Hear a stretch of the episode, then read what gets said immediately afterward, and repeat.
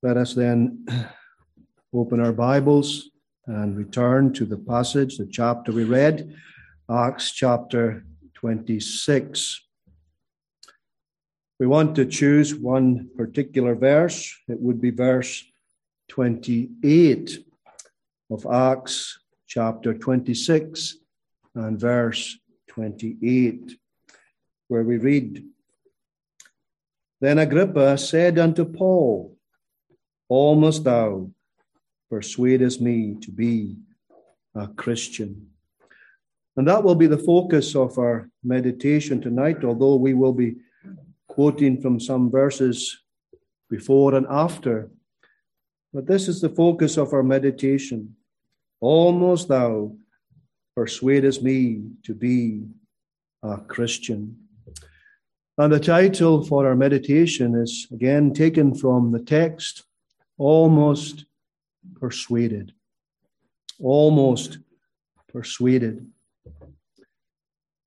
In the book of Proverbs, in chapter 22, verse 29, we have this proverb recorded for us Seest thou a man diligent in his business? He shall stand before kings, he shall not stand before mean men. And this is exactly what happened to the Apostle Paul. As far as the world was concerned, the Apostle Paul was a nobody. We know that he was a giant as far as the Christian faith is concerned, but as far as the world was concerned, he was a no, nobody.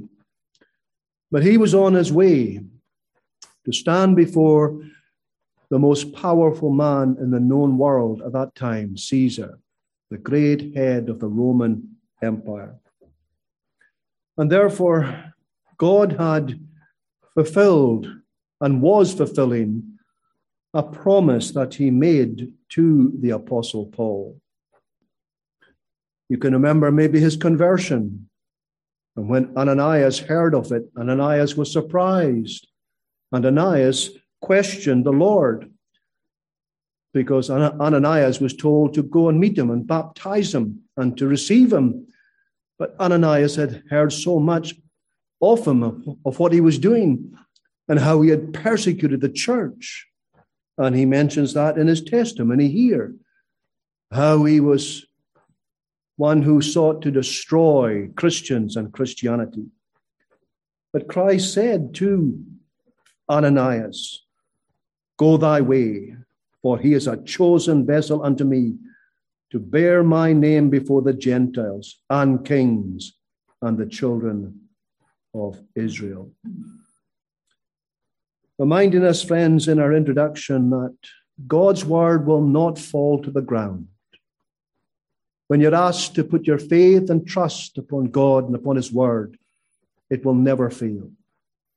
It may indeed take a long time to be fulfilled, but according to what God has determined, that word shall be fulfilled.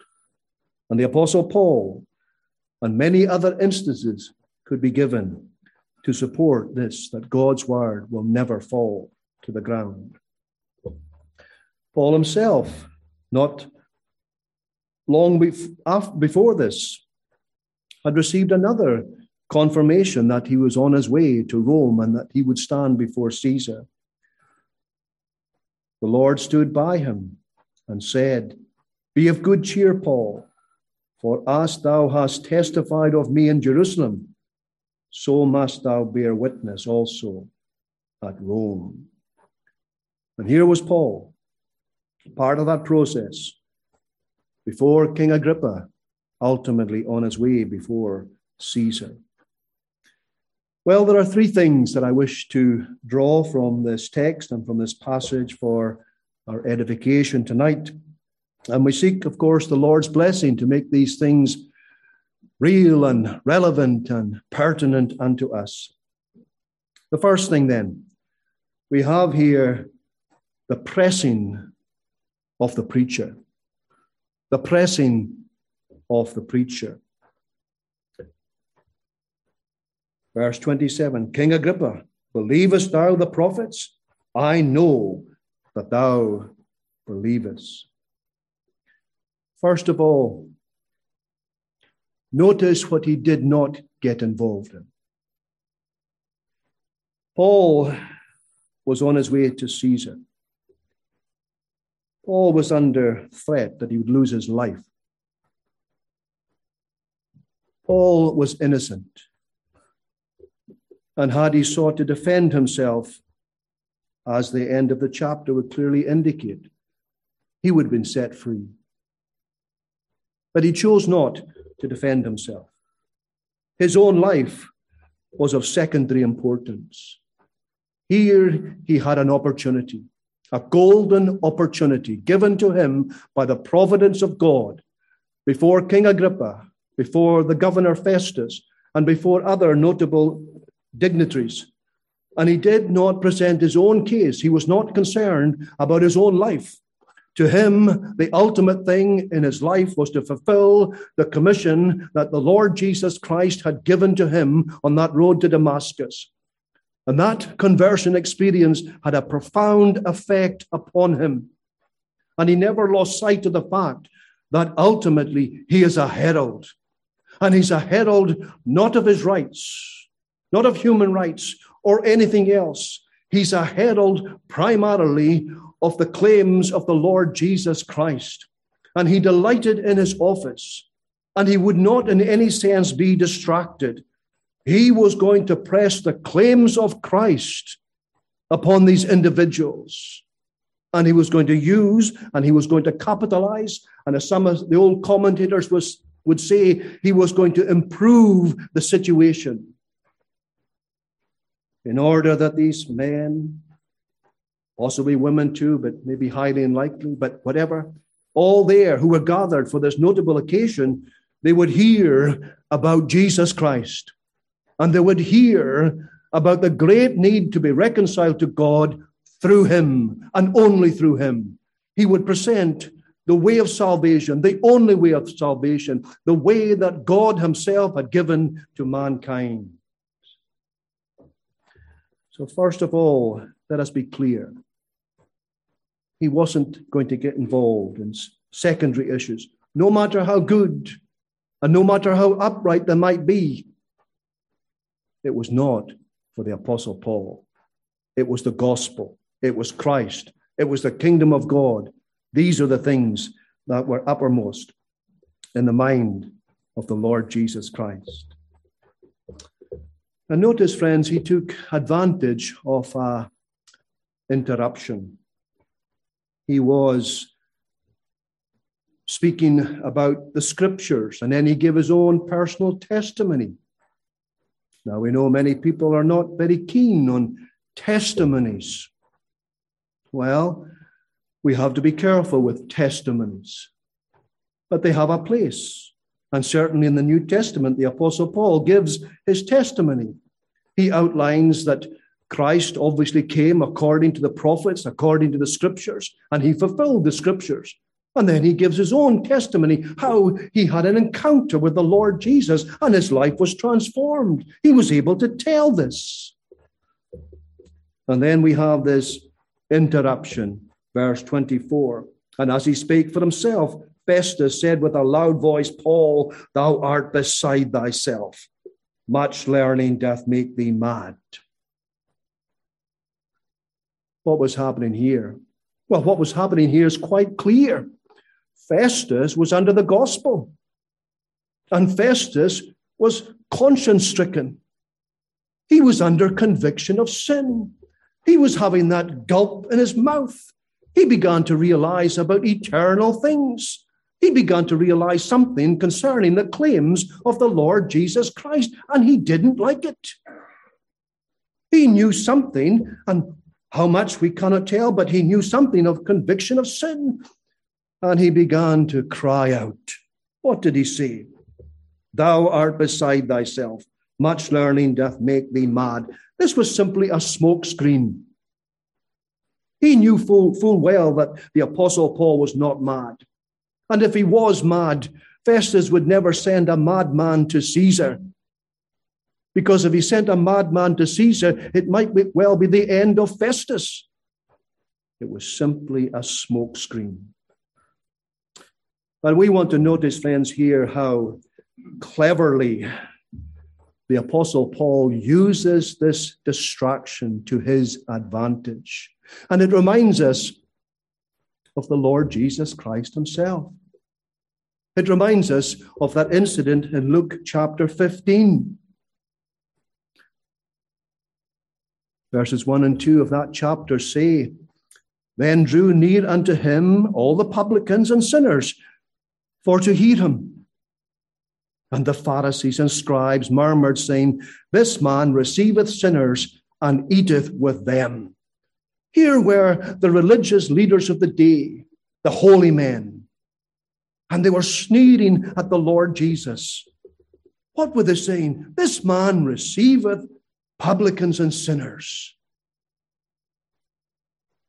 And if you like, the Lord Jesus Christ took that remark of disdain, of reproach that they cast at him, and used that statement as a text in order to preach a wonderful three point sermon. One of which was, of course, the parable of the prodigal son. He turned it to his advantage. And basically, what he said to them is the Pharisees and scribes murmured, saying, This man receiveth sinners and eateth, eateth with them. Yes, that's true. You are rebuking me, but it's absolutely true. I do this. This is my very plan and purpose. This is my mission. And you're using it as a rebuke against me, but I'm going to show you how true it is. How completely true it is that this man, Jesus Christ, receiveth sinners and eateth with them. And these three parables outline the great fact that Jesus Christ indeed does receive sinners and he does eat with them. That's exactly the same thing that happened here. Having had this interruption, Paul then presses the message to King Agrippa Believest thou the prophets? I know that thou believest. King Agrippa was obviously one who was familiar with the scriptures. He knew to a certain extent what the Word of God said. Paul had been speaking and discoursing concerning the Word of God, and what Paul said was, was consistent with the prophets, with what had been prophesied. And he was basically telling them all there that what I'm telling you about Christ, you can find in the Old Testament scriptures. And he turns then to King Agrippa. I know that you believe. I know that you believe the prophets. I know this and therefore he was pressing the claims of Christ upon him. There are many here this evening who, in some sense, are just like King Agrippa. Believest thou the prophets? You can hold your hands up and you can say, Yes, I believe the word of God. I believe it. I can remember my own days of unbelief. If anyone had said to me, do you believe the Bible? I would have said, Of course I believe the Bible. But I didn't believe in Jesus Christ. But the Apostle Paul was going to him Believest thou the prophets? I know that thou believest them. I know that you believe them. Therefore, why can you not see that the Lord Jesus Christ is the fulfillment of these prophetic scriptures. And he is pressing upon the, uh, the King Agrippa to come and to see for himself and to agree with the prophets and to embrace the Lord Jesus. He was pressing upon him to make a decision. Now, be careful, friends, here. We're not talking about decisional regeneration. Far from it. But it is the duty of the preacher to press the claims of Christ upon his hearers and not to be afraid to tell them that they are to embrace him as he is freely offered in the gospel. We have good examples. You can think of the time of Elijah on Mount Carmel. Elijah came unto the people and said, How long halt ye between two opinions? If the Lord be God, follow him, but if Baal, then follow him. And the people answered him not a word. It's time, friends, to cast off our unbelief. It's time to be decided. It's time to lay hold of Christ. It's time to take up the cross and follow him. You're not ignorant of these things. These things are not done in a corner. It's time then to embrace him. And the preacher has a, a biblical warrant to press the claims of Christ. Secondly, then, having noticed the pressing of the preacher, we would notice, secondly, the limitation of the preacher. What's his reply? King Agrippa replies in verse 28 Then Agrippa said unto Paul, Almost thou persuadest me to be a Christian. Almost thou pre- preparest, persuadest me to be a Christian.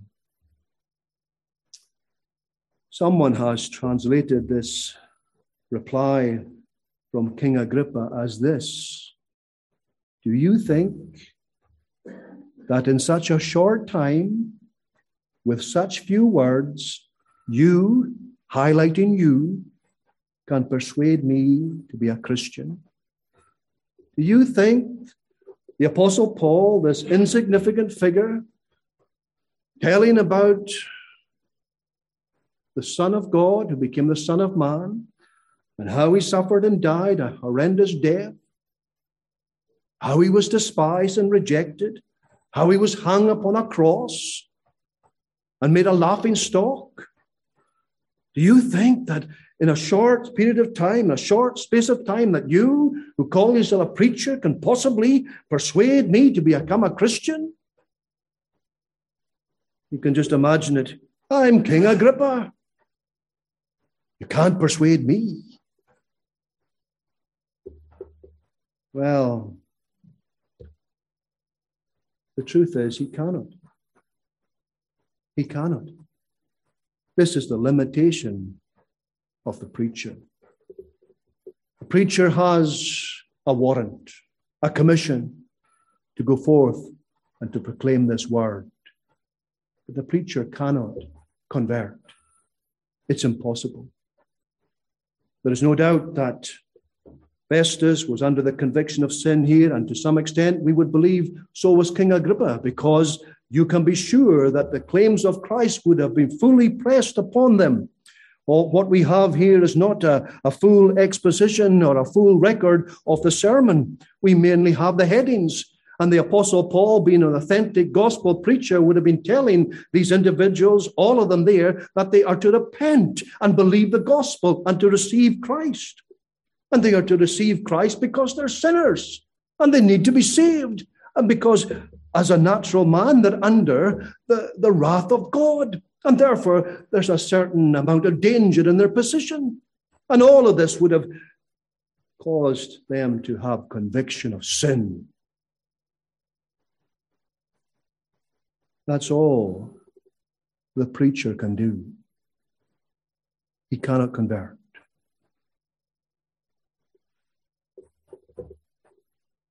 He knew his limitation. There will be people here, friends, who tonight or on other occasions, they're in a similar position to King Agrippa and Festus. They're under conviction of sin. They know they're not right with God. They know that if they were ushered into eternity tonight, they would not be in the gracious presence of God. In some sense, the Spirit of God is striving with them or has striven with them. If you fall into that category tonight, it's not a very pleasant place to be. No one likes to be under conviction of sin. But if that be true, it truly is a blessed position to be in. And if you find yourself under conviction of sin, then you are to improve that situation. How can you possibly improve it? You are to go to God and you're to cry out to God that He might reveal Christ unto you. That you would get no rest until you find Christ as your Lord and Savior, until you close in with Christ. Because the preacher can only do so much. He can only preach the gospel. He can set forth Christ. He can urge people to come. He can do all these things, and he's commanded to do all these things. But he cannot convert. He cannot give the Spirit. He cannot give new life. Only God can do it. That's his limitation. And we find here, therefore, that Paul, uh, that Agrippa was almost persuaded. What a position to be in, almost persuaded, to be fully convinced of the word of God and the truth of it, yet almost persuaded. What is that state like? Well, it's a state of no neutrality. You know, there are some people who tell us that, well, I'm not a Christian, I'm somewhat on the fence. I'm neutral. I'm not an unbeliever, but I'm not a Christian. That's nonsense. That's nonsense. You're either with Christ or you're not. There's no neutrality. The Lord Jesus said on one occasion, He that is not with me is against me, and he that gathereth not with me scattereth. Tonight, there's only two groups of people those with Christ and those against him. Where are you? This man here was almost persuaded. But almost persuaded is that he's not neutral, he's against Christ. Furthermore, almost persuaded, if that position is kept up and it is maintained, it's a position that the person shall be certainly lost certainly lost. What a golden opportunity here King Agrippa had. The Apostle Paul, the great apostle to the Gentiles, bringing the gospel clearly and plainly to him. He was almost persuaded, but he was, if he was to continue in that position, he would certainly be lost. Lost forever. Eternity, friends. This is what we're talking about eternity. No end, forever and forever lost, forever and forever separated from the presence of God, or the gracious presence of God, I should say. To be in hell forever and ever and ever without any remittance, without any joy whatsoever, constantly in pain that's what we're talking about. And someone can be almost persuaded, and if he continues, it, he will always be lost without any hope, no repentance, nothing there whatsoever. We don't like talking about these things. We don't like to meditate upon these things. But we must. We must knowing, therefore, the terror of the Lord, we persuade men, we persuade women, boys and girls. We tell them clearly, plainly, come, come to the Lord Jesus Christ. Well, the limitation of the preacher. Finally, the persuading of the preacher. You know, Many people would maybe have stopped here. When Agrippa said, Almost thou persuadest me to be a Christian, many would have maybe shut the Bible. It's all over. I've nothing more to say. I've outlined the gospel. I've spoken clearly and plainly. This man is almost persuaded. My work is over. Not so. See what Paul says, verse 29. I would to God that not only thou, but also that he hear me this day, were both almost and altogether such as I am, except these bonds. You can see the pathos. You can see it oozing out of his pores. Here are men, if you like, in the very brink of eternity. This was the Spirit of God speaking to them. This was the Spirit of God striving to them. And they turned their backs, but the Apostle Paul continued to press the claims of Christ upon them. He would, in some sense, take no for an answer.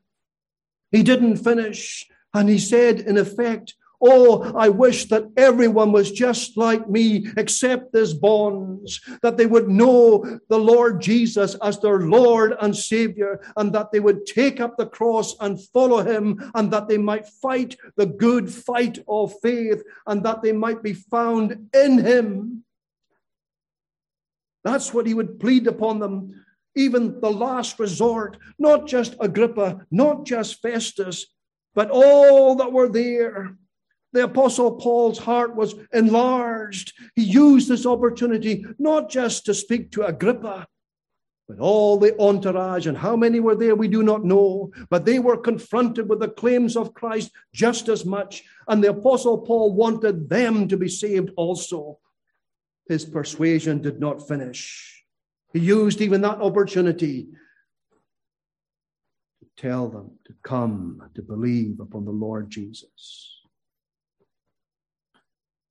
Surely then, this highlights to us the characteristics, or one of the characteristics of the gospel preacher.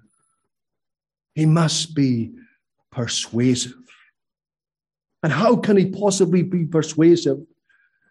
He is ultimately persuasive because he has tasted first and foremost, firsthand, that the Lord is good. Is that not what one of the Psalms tells us?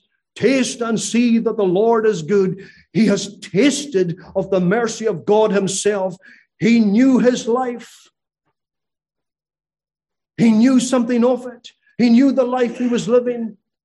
He knew the battle that he had with, with sin. He knew conviction of sin. He knew God's dealings with him. And by the grace of God, his eyes were opened and he was brought to a saving knowledge of Christ. And he tasted that the Lord was good. He tasted that God is all out in Christ to save sinners. And he did not want them to perish. Now, what's true of the preacher, friends, is true of every single Christian. This is something that we must cultivate in our own hearts and lives. We cannot be cold to the fact that multitudes are perishing. We are Orthodox Christians, are we not? We believe in, a, in heaven. We don't know much about it. We know enough to encourage us. We know enough it's going to be a glorious place. We know that. We believe it. We believe there'll be no more tears, no curse, no dying, nothing. Sin will be eradicated, no longer there. We cannot imagine a place so great. We are surrounded with sin all around us. But one day this, this will all change according to the word of God, and we believe it. But we also believe there's a terrible place hell, prepared for the devil and his angels. And to that place, those who reject the Lord Jesus Christ will find themselves for all eternity. Now we believe that. It's in the Word of God, it's in our confessions, it's part of our theology. But does it motivate us? Does it stir us up? You know, I believe in Julius Caesar, but it has no effect upon my life. You believe many things, and it will not have an effect upon your life. It will not change your behavior. But the reality of eternity, of a heaven to be won and a hell to shun, should, in some sense, transform our lives. It did the Apostle Paul. Now, we're not all the same as the Apostle Paul, and we're not all preachers of the gospel, we know. But these things should shape our lives. Have we concern at all for the lost? Do we care where our wives, our husbands, our sons, our daughters will spend eternity? The Apostle Paul did. Preachers should. The saving of souls must be one of the dominant themes of the minister's life. And that's to be reflected in Christians also. Recognizing our limitations, it calls upon us then to cry out to the living God. You know, sometimes we feel as if we've done our duty when we presented the gospel and we get a refusal. Where is the winsomeness? Where is that passion? Where is that deep concern? We don't have it by nature. It's something we have to cultivate. But the Apostle Paul was one who would use every opportunity even when it seemed it was all over, he would continue and speak of Christ and encourage all who hear to come. Well, in some real sense, friends, you've heard the gospel. You are more accountable now than you ever were. Eternity is nearer now than it ever was. You might wake up in another world tomorrow. None of us are assured of a day, of a night, of an hour. Today is the day of salvation. And with much infirmities, errors, the gospel has been proclaimed to you. Not just today, but many other times you are not without excuse. You are to come. You are invited. It's a wonderful, warm, sincere invitation, even to the chiefest of sinners, to come and call upon Christ. Maybe you're almost persuaded it's time to be fully persuaded. Paul was fully persuaded when he met Christ. You need to meet him. He needs to open your heart. He needs to give you the gift of new life. Seek him, call upon him, give him no rest until you are fully persuaded and found in Him. Amen. And may God bless His word to us. Let us pray together.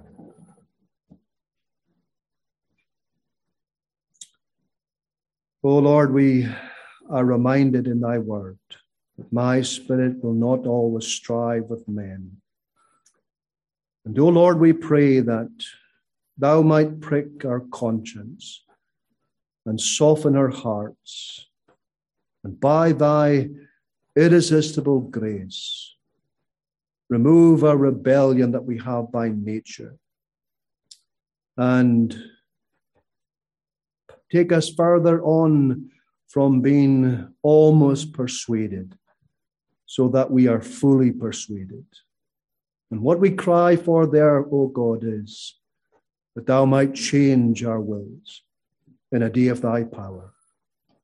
Bless thy word to us.